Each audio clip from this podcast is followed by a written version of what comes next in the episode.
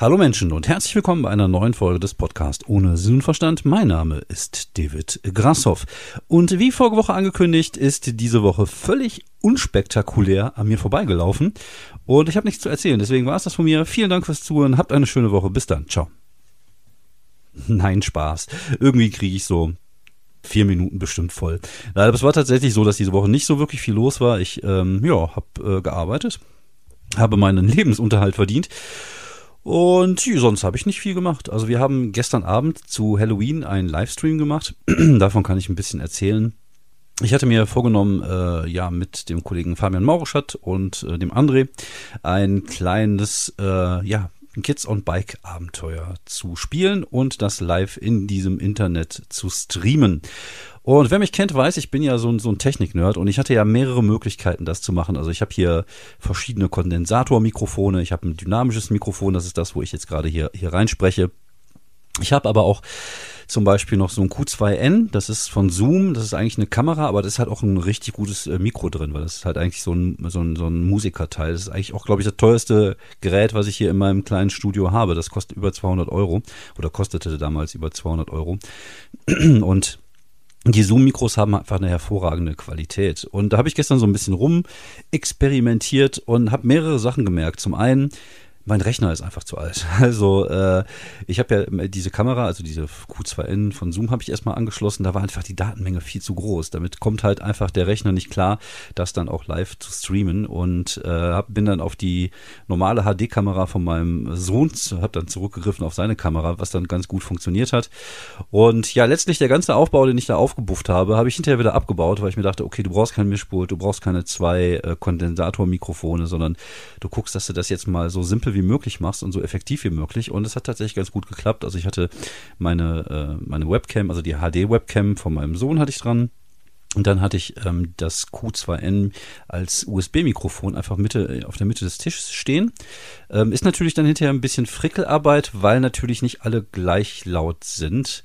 Ähm, du hast ja keine Möglichkeit, also wirklich einzeln zu, zu äh, das, das irgendwie zu regeln. Das heißt, wenn du dann live streamst, dann kann es sein, dass ich halt ein bisschen leiser bin. Das heißt, versuche das Mikro ein bisschen mehr in meine Richtung zu tun. Aber alles in allem ist die Tonqualität, wie ich hinterher bei, bei YouTube sehen konnte, äh, ganz cool. Was halt total nervig war, ist, ähm, ich wollte dann zwischendurch mal eine Pause machen, aber man kann den Stream nicht pausieren. Also ich habe keinen Knopf gefunden. Also ich habe es jetzt auch nicht über OBS gemacht. Weil wenn ich dann diese, also OBS ist, äh, nennt sich, äh, ist Open Broadcast System nennt sich das. Das ist halt einfach so extra so ein Programm, womit man halt so Stream-Sachen machen kann. Das macht, glaube ich, jeder, der, der Twitch streamt oder jeder, der, der YouTube streamt, macht das. Und ähm, die, äh, ich hätte auch bei Twitch streamen können, aber die Wahl fiel dann letztlich bei YouTube, einfach weil jeder am Fernseher YouTube hat und das dann auch besser gucken kann. Ähm, auf jeden Fall kann man es halt nicht pausieren. Also ich habe es nicht gefunden, musste es dann beenden, beziehungsweise habe dann einfach den Stecker von dem Mikro rausgenommen, damit die nicht halt die ganze Zeit dann uns dann labern hören in der Pause. Habe dann einfach die, die Kamera abgedeckt mit einer Wollmütze, um sozusagen eine kleine Pause zu machen. Aber irgendwie hat er hinterher das Mikro nicht mehr erkannt, deswegen musste ich den Stream beenden und einen neuen Stream machen. Das ist ein bisschen nervig. Aber ich glaube, letztlich ist es halt einfach so ein bisschen Einarbeitung, um das dann halt irgendwie effektiver zu machen. Dann habe ich halt äh, nebenbei noch äh, tatsächlich hier dieses Tascam-Gerät, wo ich jetzt meinen Podcast auch drauf aufnehme, noch laufen lassen mit einem äh, Kondensatormikrofon, um, ähm, um sozusagen das Ganze halt nochmal audi auditiv, also Audio aufzunehmen für den Podcast. Das habe ich gerade hochgeladen. Da hast du natürlich die Möglichkeit, dann so ein bisschen was zu frickeln. Du kannst dann irgendwie, ähm, ja, so gucken, dass halt irgendwie äh, die, alle Stimmen einigermaßen gleich laut sind. Also das kriegt man hin, obwohl es vielleicht auch nur eine Spur ist. Aber die Qualität war trotzdem okay, war äh, gut sogar, würde ich sagen. Von daher äh, hat die Technik da einfach gut, gut hingehauen. Also das äh, auch in dem kleinen Setup. Und ich glaube, das ließe sich sicherlich nochmal wiederholen und ähm, ich glaube, ich sollte mal langsam darüber nachdenken, mir einen neuen Rechner zu kaufen. Was auf der einen Seite äh, teuer ist, weil ich bräuchte ja schon ein vernünftiges Gerät. Auf der anderen Seite mag ich halt einfach dieses alte ThinkPad, was ich habe. Das ist halt einfach klein, stabil und das mag ich total gerne. Und ähm, ich habe äh, immer die Erfahrung gemacht mit so Laptops und so ein Gedöns, das ist immer Krieg. Also irgendwie funktioniert wieder irgendwas nicht und irgendwie ist dann das hier muss wieder geupdatet werden und mein kleines altes Gerät da laufen halt ja auch, wie gesagt, ich arbeite ja auch mit Photoshop 3, äh, Adobe Audition 3, also die Sachen, die ja schon uralt sind, die es dann irgendwann mal umsonst gab. Aber das funktioniert. Das Ding ist halt ultra stabil, aber es gibt halt so gewisse Grenzen oder gewisse Dinge, die funktionieren damit halt einfach nicht mehr. Und das war halt in dem Fall des Livestreams so, dass es eher, ja, also hakelig war. Es war jetzt nicht mega nervig, also es gab jetzt auch nicht so mega, mega große Aussetzer, aber es war halt schon so, dass man gemerkt hat, okay, hier und da äh, gibt's halt, da wird's ein bisschen hakelig, auch der Ton ist halt irgendwie so ein bisschen hakelig. Oder vielleicht lag es auch an meiner Leitung, man weiß es nicht. Ich bin ja jetzt bei, äh, ich war ja früher bei Unity Media, bin ja gezwungenermaßen gewechselt, ich glaube jetzt zu Vodafone oder obwohl ich eine 500er Leitung habe, ist die manchmal echt ein bisschen spackig, habe ich das Gefühl. Aber das ist mit dem Internet ist das wie mit neuen Laptops. Du hast keine Ahnung, wie das irgendwie so richtig funktioniert und wie man das richtig einstellen kann. Und äh, die, die können ja halt viel versprechen, aber was dann hinterher, im Endeffekt hinterher rauskommt, das äh, kann man gar nicht so als, als Laie so gar nicht so wirklich begutachten. Und wie gesagt, mir fehlt einfach auch das, das Wissen, ob es jetzt daran gelegen hat oder nicht. Aber wie gesagt, ich bin ja auch kein professioneller Streamer.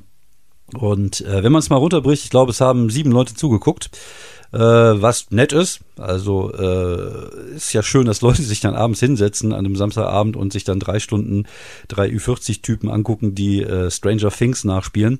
Ähm, aber es ist natürlich total wenig und dafür lohnt sich die Arbeit eigentlich nicht, wenn man das mal so richtig nimmt. Wobei, also Podcast lohnt sich auch nicht. Also eigentlich lohnt sich gar nichts von dem, was ich hier so, so nebenbei mache, zumindest nicht finanziell. Ich äh, kriege hier und da mal ein bisschen Coffee, Coffee-Geld dafür. Äh, vielen Dank auch nochmal an alle, die mir regelmäßig oder ab und zu mal was spenden. Das ist natürlich cool, weil dann kann ich zumindest die Kosten, die mein Podcast so mit sich bringt, ähm, ja bezahlen. Weil, wenn man mal ehrlich ist, also ich glaube nicht, dass ich dadurch meine, meine meine Followerschaft vergrößere. Ich glaube nicht, dass ich damit irgendwie Geld verdiene, also das nicht, dass ich wüsste. Und äh, eigentlich kostet es halt nur Geld. Aber ich mache es gerne und das ist ja halt das Schöne tatsächlich, wenn man irgendwann ja ein gewisses Alter und eine gewisse Lebensqualität äh, sich erarbeitet hat, dass man halt einfach Dinge machen kann, weil man Bock drauf hat. Und das finde ich sehr, sehr schön. Also ich ähm, habe das Glück, halt einen Job zu haben und mir meinen Lebensunterhalt verdienen zu können. Ich habe das Glück, nebenbei äh, Stand-up machen zu können und, und da jetzt auch inzwischen ein bisschen Geld mit zu verdienen. Und ähm, das ist natürlich toll, was machen zu dürfen, was einem super Spaß macht und dafür Geld zu kriegen, ist natürlich eine geile Kombo. Ist auch egal, ob du 20 bist oder ob du 48 bist. Also schön ist es immer.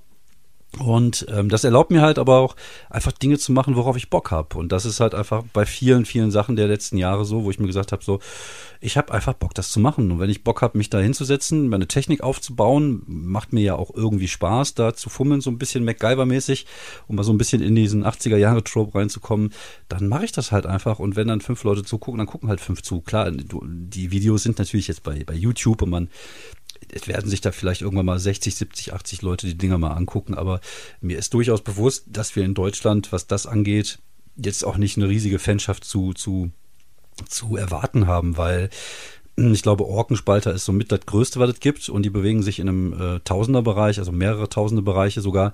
Und äh, wenn man das mal vergleicht zu den USA, wo die, die, die, die Klickzahlen teilweise ja riesig durch die Decke gehen, auch bei kleineren Sachen, kann man das halt einfach nicht vergleichen. Es gibt halt viele gut produzierte Sachen hier in Deutschland, die teilweise auch ganz erbärmliche Klickzahlen haben. Aber ich denke mal, die machen das aus ähnlichem Grund wie meinen, dass man einfach Bock drauf hat, das zu machen und was Schönes auf die Beine zu stellen. Und ähm, ja, warum, warum sollte man das dann halt nicht tun?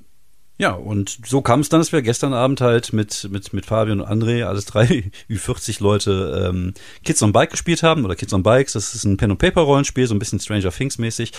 Wenn ihr Bock habt, könnt ihr euch das gerne bei meinem, äh, in meinem Kopfkinocast Podcast anhören oder bei YouTube angucken. Das ist wie ein, ist ein bisschen wie eine, wie ein Märchenabend mit, mit verschiedenen Rollen und äh, es wurde auch nicht viel gewürfelt, aber es hat super viel Spaß gemacht. Man kann natürlich, äh, gerade bei so einem Spiel, was sich so an die acht, es spielt halt in den 80ern, was sich da so ein bisschen an diese Zeit anlehnt, die man ja selber noch kennt.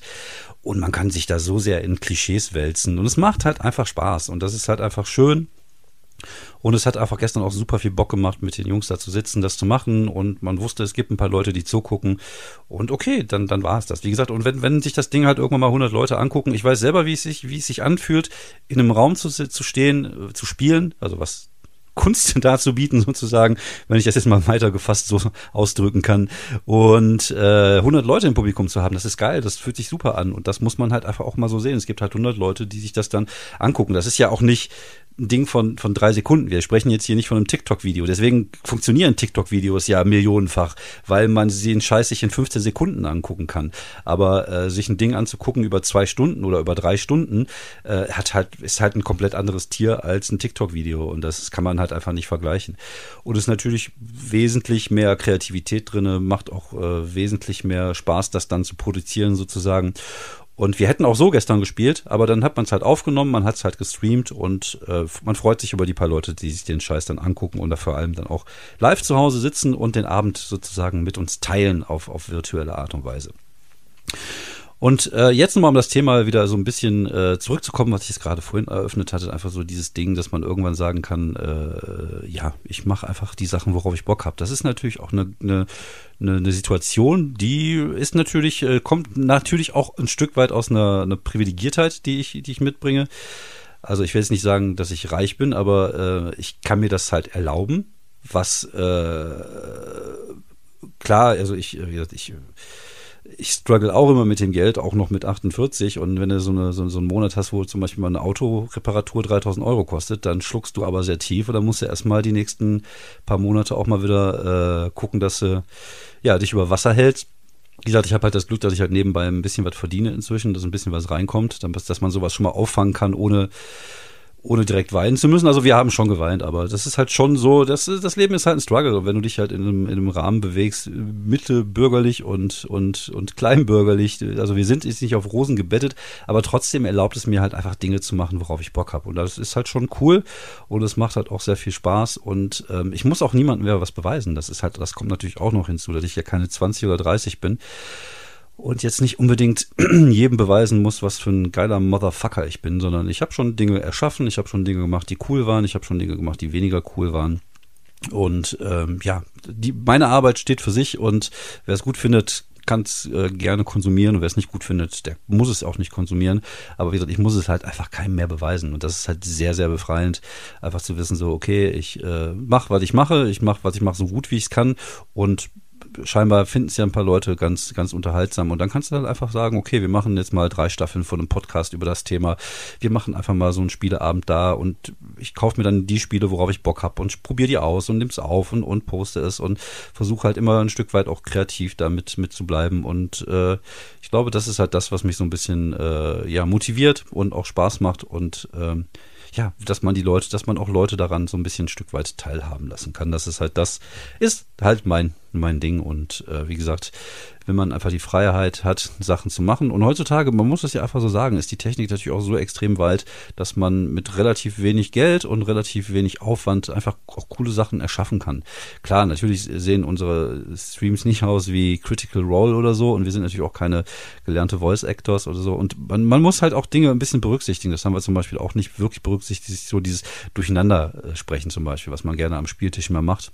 Ist halt ein bisschen suboptimal, wenn man das in einem Podcast macht oder beziehungsweise auch bei einem Livestream. Man muss sich da so manchmal ein bisschen zurücknehmen. Aber wie gesagt, wenn es Spaß macht und es cool ist, dann äh, hat man ja einiges richtig gemacht. Ja, sonst gibt's wirklich tatsächlich nicht viel, worüber ich diese Woche sprechen kann. Also ich freue mich nächste Woche auf meine Show in Wuppertal. Ähm, jetzt waren, glaube ich, die Nightwish Talent Awards. Und was ich da gesehen habe, war Puh, also Junge, Junge, war natürlich auch Corona, muss man einfach so sagen, aber da stehen halt, das ist halt einfach viel, das sind viel zu, viel zu viele Leute, die einfach nach einem Jahr Stand-up und ordentlichen fünf bis sechs Minuten diese Mal auf Open Mics gespielt haben, sich da hinstellen und äh, das ist einfach viel zu früh. Und man hat auch schon gemerkt, dass die Leute, die weitergekommen sind, sind die Leute, äh, die das halt auch schon ein bisschen länger machen. Und äh, ja, also das ist halt immer so ein komisches Ding, dieses Nightwatch Talent Awards. Ich durfte ja nie, ich war ja schon zu alt, als ich überhaupt angefangen habe, auf die Bühne zu kommen. Aber ich, ich sage ja immer, man kommt auch so zu Nightwatch, man kommt auch so zum Quatsch Comedy Club, wenn man an sich arbeitet, wenn man an seinem Material arbeitet und wenn man versucht, besser zu werden.